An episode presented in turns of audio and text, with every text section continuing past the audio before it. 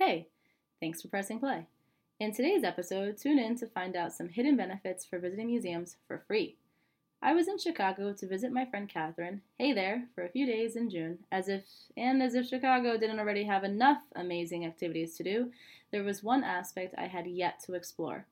Chase's Art and Culture Card is an added perk for those who live in major metro areas around the country. If you're looking for a fun and wallet friendly alternative for the day or a few days, this is definitely the route to go. While we didn't head to all of the museums, as my time was limited, we did go to the Adler Planetarium. This was a really cool experience that children of all ages will enjoy immensely. As I don't live in the Chicago metro area, I made a quick phone call to Chase and told them I was visiting Chicago and asked them to send me the Chicago Arts and Culture card. They did, and that's how I saved $24 for an educational and exciting experience. On the points and miles end, Chicago kind of turned into an interesting experience when I was trying to leave. My flight ended up being canceled. I was rebooked on the flight the following morning for 5 a.m.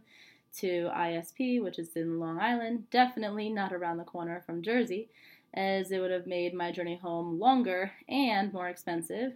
I decided to bite the bullet and pay $84 to take Amtrak from BWI. Fun fact right before I got to my hotel, I found out that other passengers flying on the same airlines received free hotel stays.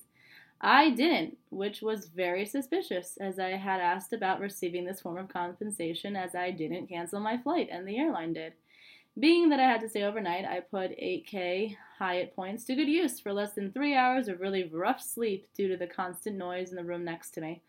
I'm happy to report that I got those points refunded. The following day started at 3 a.m. and didn't end until I arrived at my home in Jersey around 12 p.m. I took a shuttle from the hotel to the airport in Midway, took a plane from Midway to BWI, Amtrak from BWI to Newark Penn Station, lastly, Uber to my home.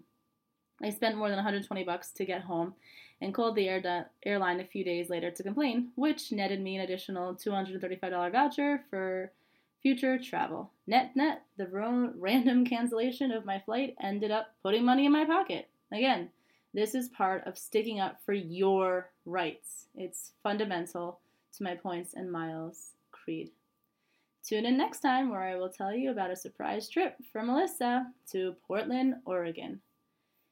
If you have any questions, tweet me at Point Redeemer or via email at masterofpointsandmiles at gmail.com. Bon voyage and happy responsible swiping.